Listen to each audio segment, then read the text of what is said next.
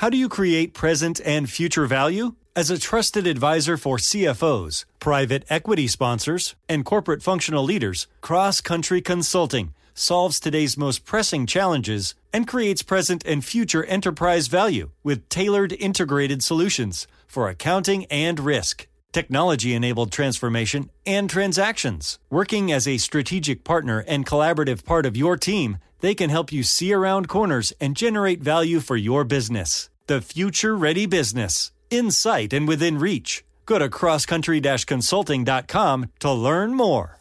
Whether it's her first Mother's Day or her fortieth, she deserves more. Shop tons of stunning on-trend jewelry for every budget at Diamonds Direct. Diamond fashion jewelry, beautiful birthstones, everyday pearls, starting at just two hundred dollars. Commemorate the real loves of her life with a gorgeous pendant featuring the birthstone of the one who made her mom. This Mother's Day, Diamonds Direct has everything you need to say thank you. Diamonds Direct, your love, our passion. Online at diamonds direct dot com. The Therapy for Black Girls podcast is your space to explore mental health, personal development, and all of the small decisions we can make to become the best possible versions of ourselves. I'm your host, Doctor Joy Harden Bradford, a licensed psychologist in Atlanta, Georgia, and I can't wait for you to join the conversation every Wednesday. Listen to the Therapy for Black Girls podcast on the iHeartRadio app, Apple Podcasts, or wherever you get your podcasts. Take good care, and we'll see you there.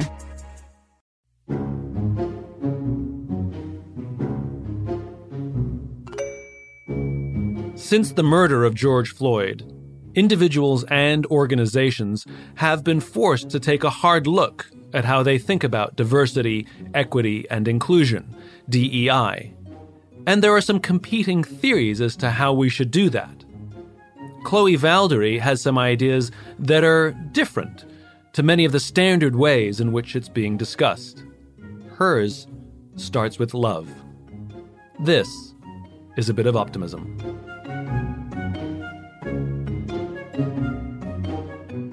Chloe, thanks so much for joining me. I do appreciate it. Sure.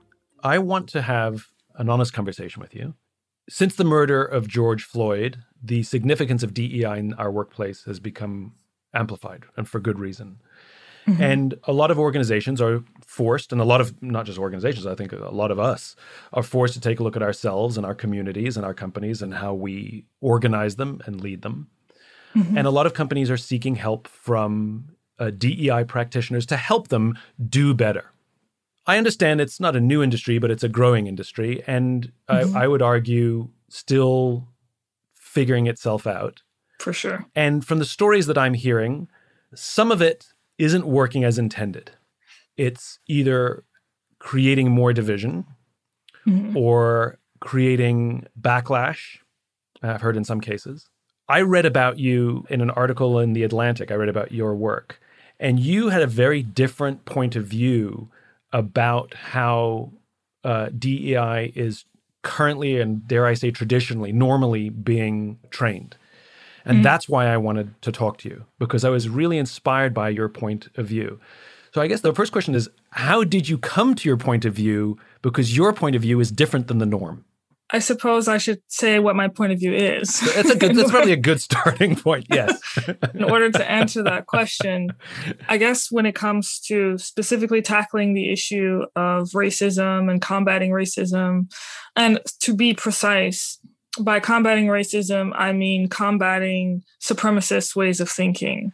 My understanding is that supremacist ways of thinking are actually fundamentally informed by an inferiority complex within the human beings who hold those supremacist ways of thinking, whether that stems from a feeling of a lack of self-worth or a lack of belonging or a lack of a sense of meaning, which are all experiences that we can all fall into just by virtue of being human. But the way they can manifest when it comes to this topic negatively is in the supremacist way of thinking. And so, you know, I have an anti-racism firm called Theory of Enchantment, and we do training, but our training is rooted in the idea that you have to actually give people a self-refinement practice in order to deal with all of the things that are part of the human condition that make you susceptible to that overcompensating impulse, whether that's fear of imperfection whether that's dealing with vulnerability, dealing with mortality, dealing with baggage. All of these things, again, are natural to the human condition. So the idea behind that is if you can be equipped with a practice that will enable you to have a healthy and holistic relationship with yourself first, then you will be able to be open, be radically curious about difference, and translate that love and compassion that you have for the self to the other. How is D E I currently implemented or trained that that makes your point of view different? Well, I'd say there are different types of trainings out there, but one that has certainly reached more popularity in the in the last year is a kind of training that isn't really based on the inner psychology of the human being. It simply says that if you are white, then you by definition engage in quote unquote whiteness. You have to atone for your whiteness. This might take the form of people being encouraged to self-segregate in trainings and speak about their experiences, whether if they're Black or if they're white. This may take the form of what some people have called struggle sessions and getting white people to sort of admit to their privilege and uh, admit to how they have perpetuated advantages over disadvantaged individuals. Part of the problem with that approach is that it actually runs the risk of increasing that insecurity that we spoke about. Um, about among both Blacks and whites, quite frankly. And it is, again, that insecurity that is fodder for the impulse to overcompensate, which feeds right into supremacist ways of thinking in the first place. So by making us feel insecure, we're actually feeding the beast. Exactly. And so what you're proposing as an alternative is to, instead of viewing the room as Black and white, is to view everybody in the room as human beings who all struggle with issues of insecurity, inadequacy, belonging, the list goes on yeah. uh, of what we all struggle with, and helping us look inside and say, this is who I am, and coming to terms with that. How does that then translate to improving race relations? The idea is that if you have a much more healthy relationship with yourself, if you're able to deal healthily with all the things that trip you up. Let's say someone is rude toward you. And instead of instead of seeing that rudeness as, oh, you're being rude, this is wrong, you actually start to internalize that because you recognize that something within you is also capable of rudeness and is, has also been rude in the past. Right. So then you so then you are triggered by that, and then you start to other that person, and then yeah. you start to condescend to that person. So the idea is that by becoming aware of your own complexity and your own capacity for good and evil, your own capacity for joy and despair, all these things exist within you, you'll be less likely to otherize people and to condescend to them because you will also recognize the complexity that exists within them. Hard question for you. Go ahead. I am drawn to your work because my work very much centers around love and community and finding common ground. In your opinion, what is it about the way that D E I is predominantly taught today that became more popular now than your mm. point of view? Like, why isn't it the other way around? Well, I quite frankly, honestly, don't think most people engage with the writings and the thinking of individuals like Doctor King and James Baldwin. We tend to pay lip service to these individuals. I mean, James Baldwin has some controversial statements, certainly statements that would be controversial in light of today's in vogue diversity approaches. But instead of seriously wrestling with that, we might memorize a quote or two, but we aren't actually challenged by their ideas because their ideas were radical. What are some of the more important lessons that Baldwin and King shared that have informed this point of view for you? Well, one of the important things was this notion that if you are a survivor of racial oppression, and I say survivor, not victim, because Baldwin actually said, I have been mistreated. I am not a victim. I have been mistreated. Doctor King taught that if you were a survivor of yeah. racial oppression, yeah. you specifically were susceptible to falling into a spirit of revenge. and to falling into a spirit of resentment and to falling into a spirit of self-righteousness. And so you had to be on guard with yourself to guard yourself against that tendency. Yeah. So many of the protesters who went out to protest during the civil rights movement, before they went to protest, they would ask themselves, am I harboring a spirit of resentment? Am I harboring a spirit of self-righteousness? If so, I'm not going to go out and protest today, because the person who is engaging in racist behavior is still my brother, is still my sister. And I don't want to project anything that's going to add to the suffering that my oppressor is experiencing.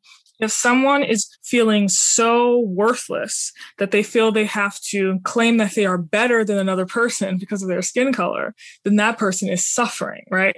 And that's a very also different language that was used then that we don't really talk about today. Um, but the idea is like, when I protest, I'm going to attempt to protest with absolute love flowing through me.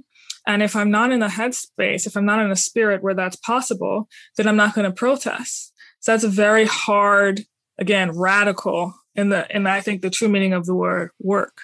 Can you tell me a specific story where you saw this transformation take place, where you saw the introspection happen, even begrudgingly? I can give you a story uh, specifically that I know about a guy who practiced these ideas, Daryl Davis. So Daryl Davis is an African-American man who's a brilliant musician. That's his first claim to fame.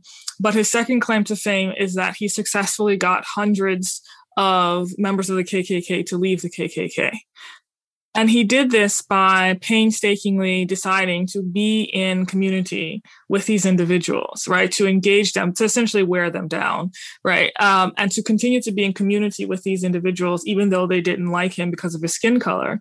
And by doing that for long periods of time, this inevitably created an identity crisis on the part of these men, because their ideology told them one thing about Black people, but their experience showed them something else. And the outcome of that, of course, was over two hundred members eventually ended up leaving the organization, the K K K. Now, in order for Daryl Davis to be able to do this, it required that Daryl Davis know himself and understand his own self-worth. He had such a, you know, strong sense of worthiness that it didn't matter what they told him in the beginning. It didn't matter what they said to him. It just went through him, essentially. It didn't even affect him.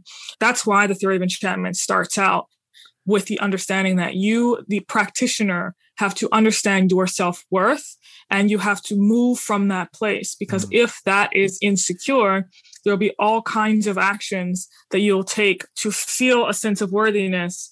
And some of those actions may be he- unhealthy and detrimental to you and detrimental to others. Many would argue that it is not for the person who is the survival of abuse to have to then be the one to look at themselves, do the hard work of introspection, to then do the hard work of learning to withstand additional abuse, mm. to over time to be able to create the cognitive dissonance. Like, there's been enough hard work, quote unquote, uh, being the survivor of abuse. I, we shouldn't have to now do more to help them fix their problem. This is an interesting kind of language and way of thinking I've certainly been exposed to by individuals who bring this up in some of my classes. That language doesn't quite fall on my ear in a in a meaningful way, because it still somehow seems to perpetuate the illusion of separation that it, that we have in our minds between ourselves and the other, right? And you know what? I would agree with you. It's not your responsibility to reach out. It's not your responsibility to try and change that person or to try to influence that person. But all I can tell you is that I know something a little bit about human nature. And this approach is kind of an evolutionary hack against falling into a spiral of vengeance. And that's what we have to be on the lookout for as human beings. That's the only other alternative that I see to this. And again, it's not simply about holding people accountable for their actions. It's the problem becomes when we start to other people, when we start to say to ourselves, oh, I could never do that, right? I could never see myself in a position where I would treat someone like that. That's not That's not possible for me to do that, which is a delusion, because every single human being on earth is capable of that. I just have seen human history play itself out uh, into revenge, counter-revenge, yeah. revenge, counter-revenge. And I think it's super necessary that we avoid that.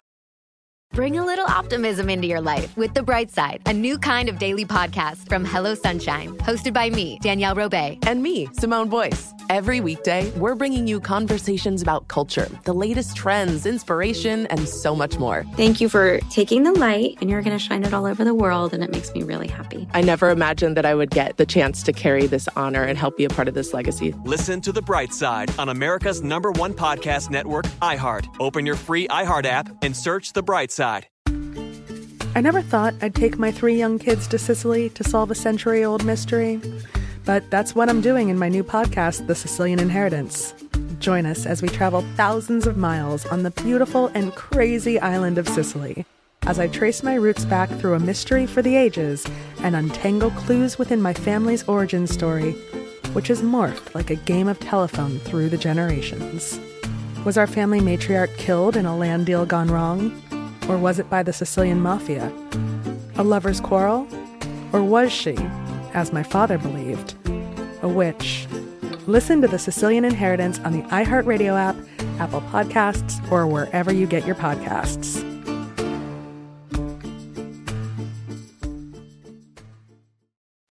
You said a term, the illusion of separation. Mm-hmm. Uh, can you unwrap that for me? I'm still trying to unwrap it myself. Simon. Okay, so... so- So take off a couple of pieces of the paper then. I think it goes back to the first principle of the theory of enchantment, which is treat people like human beings, not political abstractions. And when we go over this in the workshop, we talk about Kendrick Lamar's line where he says, I got power, poison, pain, and joy inside my D N A. And we talk about how every single person has this, has this complexity mm. of emotions and psychology and neurobiology. Every single human being, this is what makes us human. Mm. And we speak about how if your social psychological needs aren't met, if you are experiencing a lack of a sense of belonging, whether it's at home, whether it's with your friends, whether it's out in the street, professional life, et cetera, if you don't have a sense of connection with others, then that can create a void in your life. And that void can be filled with extremist ways of thinking, because extremist groups will come to you and exploit your insecurities and tell you, oh, you want something to belong to? We'll give you something to belong to. You want something to believe in? We'll give you something to believe in. There is no psychological difference between the way a gang recruits young men and the way white nationalist groups recruit young people or individuals in general. It's the same psychology. Yeah. So when I say this illusion of separation, what I'm really trying to get to is the fact that this potential exists within every single one of us. And we need to be able to stop and recognize that. And this is a part, by the way, of ultimately recognizing the awesomeness, the vastness of what it means to be human, which means containing the potential to do both good and bad. And there's a kind of arrogance in assuming that because you look a certain way, right? Or because you are a certain gender or whatever, that you're incapable somehow of falling into these cycles. You're not, because you're human. So you're very capable. Yeah. And so to be able to say to your brother, your sister, your behavior is wrong, right? But th- I'm separating you from your behavior, because I know that I too, if I were to find myself in a certain context, in a certain situation, could fall into that same thought pattern that produced that behavior. So that's what I'm getting at when I when I talk about the illusion of separation. Do you want to know why I think your work will not be the norm? Oh God, Simon. Please no, tell no. me why. Trust me. I want it to be. I'm a fan of your point of view. And you're sharing a perspective with me that I that I love. But I think the reason y- your work will not become the standard, replacing what the standard is now, is because your work is difficult. And it's the same reason why the vast majority of the population are not in shape. It's because working out and eating well is difficult. Mm. And the reason why a lot of people in America don't have savings is because saving is difficult and sure. spending is much easier and fun, and eating chocolate cake is much easier and fun. And I'm not equating that the other work is more fun, but it is easier. Your work is forcing someone to face their own demons, look inside, take themselves on. And you you rightfully said, this is hard work. You're starting people on a journey that has to last their entire life. I guess the question I'm left with is, how do we help the spread of the work become, even if it's imperfect, normalized? The theory of enchantment is heavily influenced by the arts and by pop culture. And I think that there is something, you know, we talk about the problematic, challenging aspects of American society, but I also think that there's wisdom and hidden gems of wisdom in our in our artistic culture that we can sort of revivify or, or use to revivify these conversations. When I bring up Kendrick Lamar in the context of this kind of a, a training, when I bring up, you know, Maya Angelou, when I bring up James Baldwin, mm-hmm. these are individuals that are still looked up to, even mm-hmm. if in an albeit superficial way, right? So if I can, if I can probe people to dig deeper, to look harder, Uh, I, I think we have a chance. That's all. There's obviously no guarantee. There's never a guarantee, but we have to we have to give ourselves a chance. I hope that there are some people listening in right now who are running organizations, leading organizations, and some or leading a team who want to do this work, who struggle to do this work. I know of a few who have gone down what you and I are calling the the more accepted or standard path and had it blow up in their face, and now, once bitten, twice shy, don't know what next step to take, who are looking for some specific steps that they can take that may be different than the ones they've tried.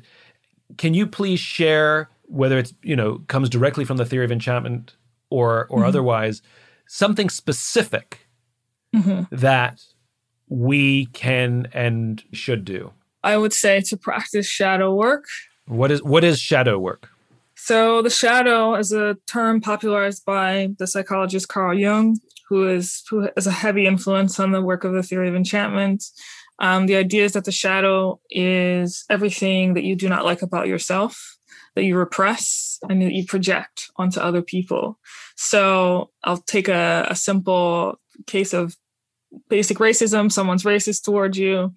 Um, someone says something to you or insults you because of your skin color. There's a difference between viewing that person and seeing what they've just done as unacceptable, harmful behavior, wrong behavior, right? There's a difference between saying you need to be, you need to not do that, or you need to be held accountable for that if it becomes more than, you know, an insult. Um, there's a difference between that and having your ego be triggered by that. Right? When your ego is triggered, that means that you have begun to otherize that person, and you have begun to basically uh, see yourself as better than that person, as above that person. And then you become affected by superiority complex, and then you start to look down. So the way you do shadow work is you basically practice identifying people that you don't like, identify the behavior that they engage in that you don't like, and then you identify that behavior within you. Oh. And that's shadow work. All right. And you, um, and you practice it. All right. I'm doing it in my head right now. Thinking of someone I don't like, the behavior that I don't like. So this is about criticizing the behavior, not the person. This is being able yes. to separate the behavior from the person. So instead exactly. of saying, I don't like that person, I'm trying to identify the, uh, the behavior that I don't like. I'm depersonalizing it. And then that way I can see that behavior in myself and then say, okay, I'm reacting to myself in reacting to them. That's the basis of shadow work.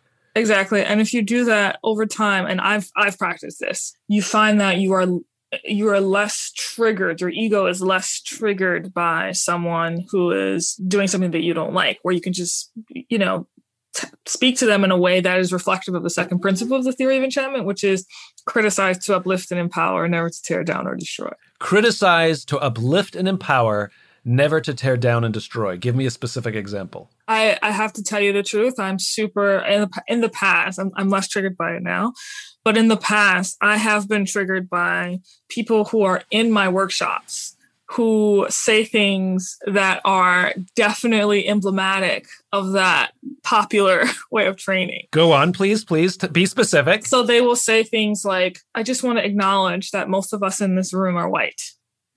Again, still perpetuating the illusion of separation between, they still can't see that the, that the people in the room are sort of part of the beloved community that Doctor King spoke about. They, they can't see the people in the, the room as essentially family members. They're still being fixated on skin color. So I've I've had those experiences. And how did it trigger you? I, I felt it physically. Like okay. I know when I'm triggered because I feel it physically okay. in like my gut.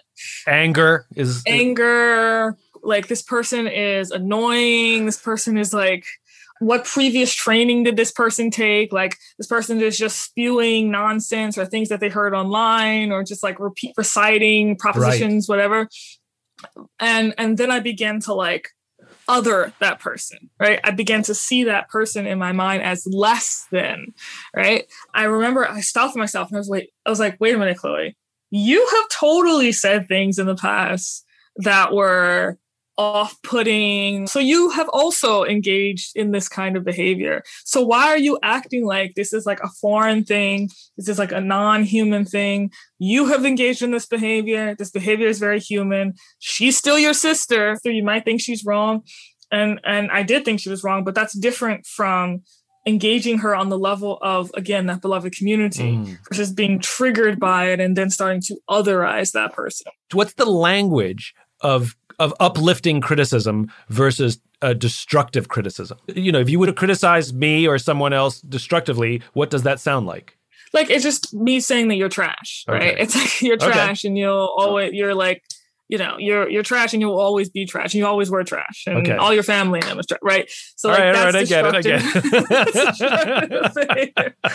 that's, I, I didn't want to go into it, but yeah, that's destructive and, criticism. And what's uplifting criticism? What does that sound like? Uplifting criticism sounds like, listen, what you did was wrong, but I'm telling you this because I care about you, because I know that you're capable of so much more. You have so much potential. And I'm not telling you this to tear you down. I'm telling you this because I love you and because I care about you. That's uplifting. How does how does one respond to that if it comes across as condescending? So the way it doesn't come across as condescending is you acknowledge the times that you've acted like that. Ah, okay. Got it. So you say, listen, I've done the same thing. So I'm I'm not speaking, you know, out of turn. I've also done this and I felt really bad afterwards. So I'm not telling you this, you know, I'm not telling you this random. I've also engaged in similar kind of behavior. So I know how it can make me feel powerful in the moment. And then I feel really crappy later. So that's how you, that's how you actually give someone psychological safety to hear that criticism mm. is by being vulnerable. And so bringing yourself down to the same level, which is I'm not better than you. I am of you. I, we, we are, we are both messy human beings. Bring a little optimism into your life with The Bright Side, a new kind of daily podcast from Hello Sunshine, hosted by me, Danielle Robay, and me, Simone Boyce. Every weekday, we're bringing you conversations about culture, the latest trends, inspiration, and so much more. Thank you for taking the light, and you're going to shine it all over the world, and it makes me really happy. I never imagined that I would get the chance to carry this honor and help be a part of this legacy. Listen to The Bright Side on America's number one podcast network, iHeart. Open your free iHeart app and search The Bright Side. Every family has skeletons in their closet. Mine certainly does. Ones that go back a hundred years and reach thousands of miles back to our hometown in Sicily. Ever since I can remember, my relatives told the story of my great-great-grandmother who was killed by the mafia. I'm Joe Piazza, and in my new podcast, I'm taking on a generational vendetta, visiting the scene of the crime, confronting mafia experts, tracking down Italian officials, and even consulting mediums to set the record straight on my great-great-grandmother's mysterious disappearance. And in between the fact-finding missions, I'll be drinking a lot of wine and eating all of the pasta. Come to Italy with me to solve this hundred-year-old murder mystery.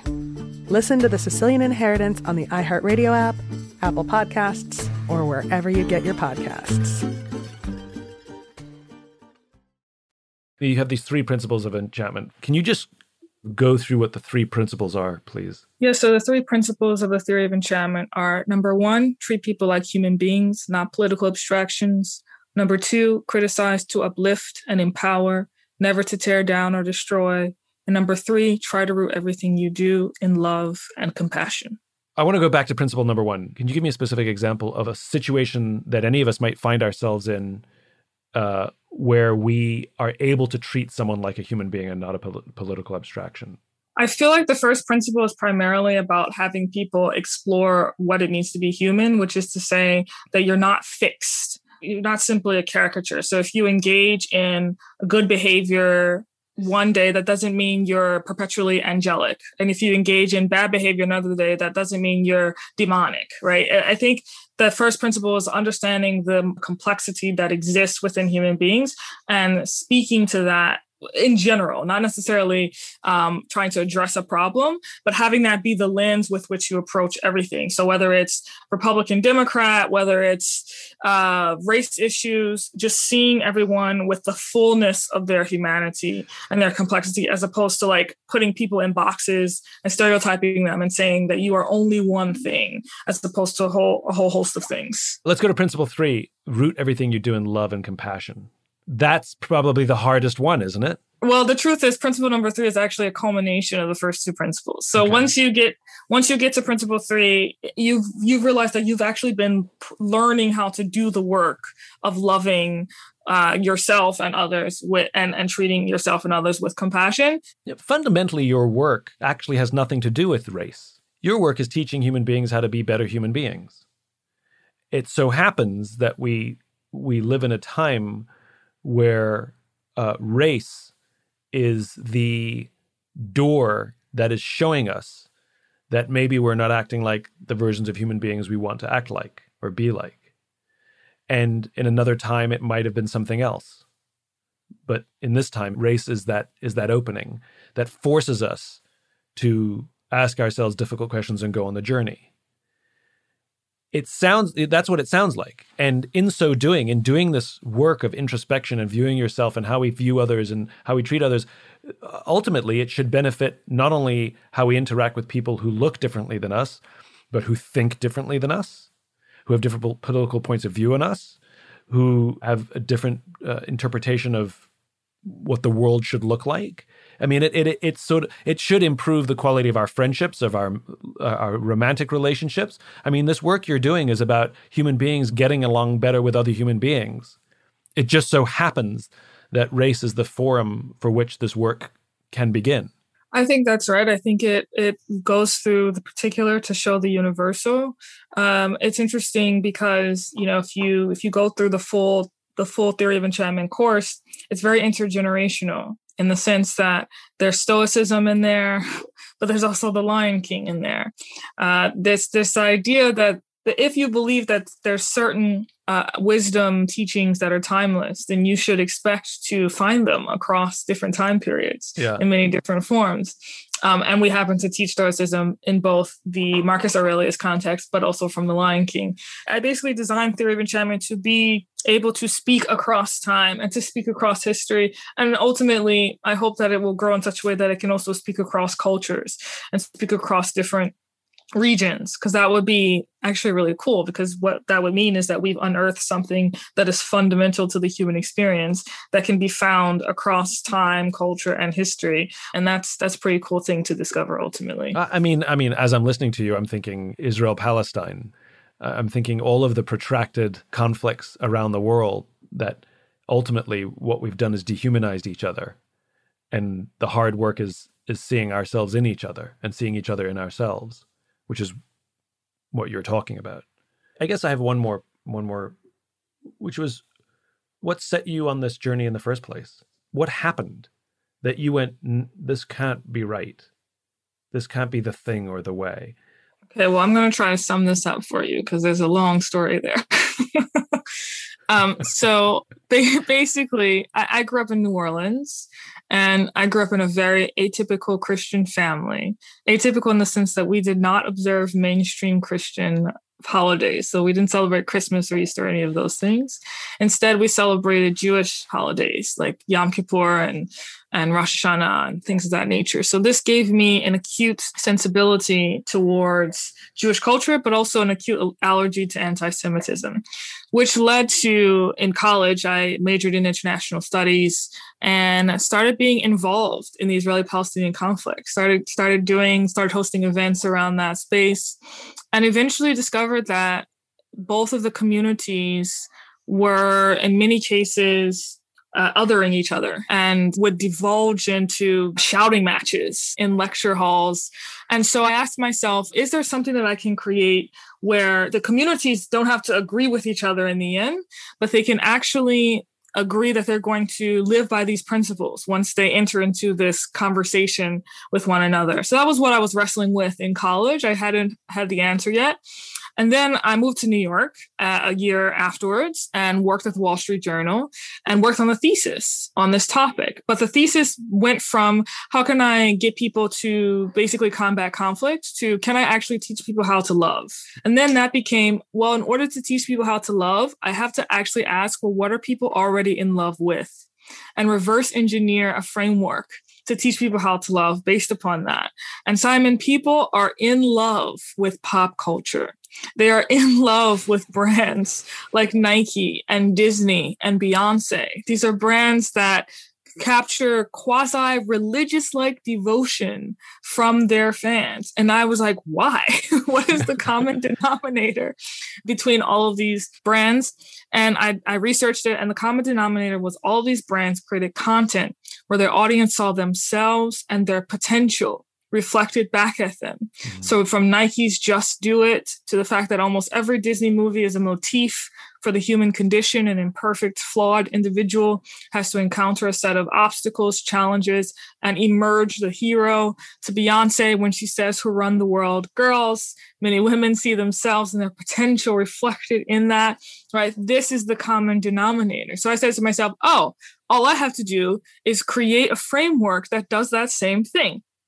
And I will call it enchantment, in part because of Guy Kawasaki's book, Enchantment, which I was reading at the time, but in part also because it was like, wow, people are gravitating towards things that show them the fullness of themselves and their potential. I found that incredibly enchanting.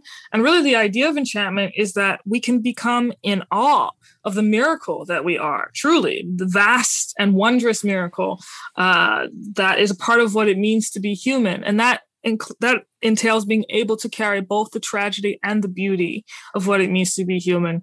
So I worked for a nonprofit for two years. The majority of that time was spent giving lectures on this new idea, Theory of Enchantment, specifically as it related to the Israeli-Palestinian conflict.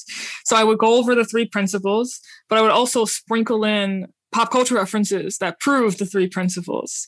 So I did that for two years. And then I uh, got enough people being like, you know, this doesn't just apply to geopolitics. It applies to interpersonal strife. It applies to social emotional learning in high schools.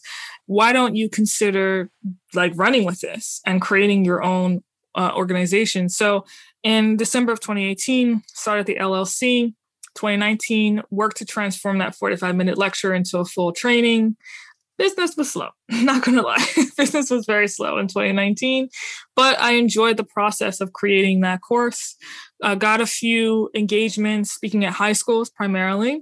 My first engagement in the D E I space was actually with the Civil Rights Department of the Federal Aviation Authority uh, in, in two thousand nineteen. And then in twenty twenty, everything happened the way it happened. And I've been very fortunate to be able to take Theory of Enchantment to many new audiences and many new circles. So I'm enjoying the journey. There's no guarantee, you know, I, I respect that. I get that. But I'm enjoying being able to deliver this and also learn from the people who are in my workshops, learn with them, um, and because they have something to teach me as well. That's great. That's magical. I love how you show up like a student. It's so crucial. It's so important. Especially in any space where someone is brought in to teach or instruct, or someone is uh, introduced as an expert in to the group. The temptation is to believe your own press and to and to present yourself as the expert, act like the expert, for fear that others will perceive you as not the expert. And yeah. The humility of showing up as the student is not only more inviting, it's it's uh, people I think are much more open to listen to you. I yeah. wish more people knew that, to show up as a student rather, because it's easy to be a student, right? Because you can be wrong all the time, and you can say, "Oh, I didn't, I didn't know that. Thank you for teaching me that." You know. For sure. Also, showing up as a student is an incredible antidote to having your ego be triggered. Yeah. If you're showing up as a student, then you know, and you're radically curious, then being wrong is no is no longer a threat, right? Being wrong is part of the journey. It's a part of the learning experience. Thank you so much for taking the time. I'm so grateful. I love what you're doing. And I really hope that your work becomes the norm. Um, he, here's what I've learned. For race relations to improve in our country, all of us, all involved in the room, have to go deep inside ourselves to look at the things that make us insecure. All of us have to be able to understand we have said things to other people out of anger and desire to hurt ourselves. The only way that, quote unquote, they will improve and fix themselves is if I choose to learn and work on myself. And I will never be fixed. I will just get better. In so doing, I will serve as an example for others too. And that's what makes a leader, which is I choose to do the work that I expect you to do. Beautiful. Beautifully said. I really want your work to become the standard in a high school, in a college, in a company, in a family, because I think it's essential. I know it's essential. Thank you, Simon.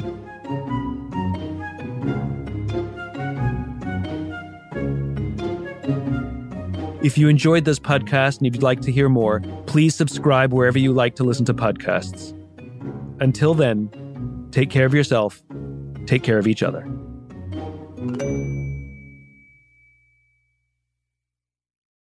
This show is sponsored by BetterHelp. It's a simple truth. No matter who you are, mental health challenges can affect you, and how you manage them can make all the difference. That's why everyone should have access to mental health support that meets them where they are and helps them get through. BetterHelp provides online therapy on your schedule. It's flexible, simple to use, and more affordable than in-person therapy. Connect with a licensed therapist selected just for you. Learn more at better help dot com. That's better help dot com. The Therapy for Black Girls podcast is your space to explore mental health, personal development, and all of the small decisions we can make to become the best possible versions of ourselves. I'm your host, Doctor Joy Harden Bradford, a licensed psychologist in Atlanta, Georgia, and I can't wait for you to join the conversation every Wednesday. Listen to the Therapy for Black Girls podcast on the iHeartRadio app, Apple Podcasts, or wherever you get your podcasts. Take good care, and we'll see you there. Welcome to Season nine of Next Question with me, Katie Couric. I've got some big news to share with you in our season premiere featuring the one and only Kris Jenner. Oh my gosh, congratulations. That is very, very exciting. And that's just the beginning. We'll also be joined by podcast host Jay Shetty, Hillary Clinton, Renee Fleming, Liz Cheney, and many more. So come on in, take a break from the incessant negativity for a weekly dose of fascinating conversations. Some of them, I promise, will actually put you in a good mood. Listen to Next Question with me, Katie Couric, on the iHeartRadio app, Apple Podcasts, or wherever you get your podcasts.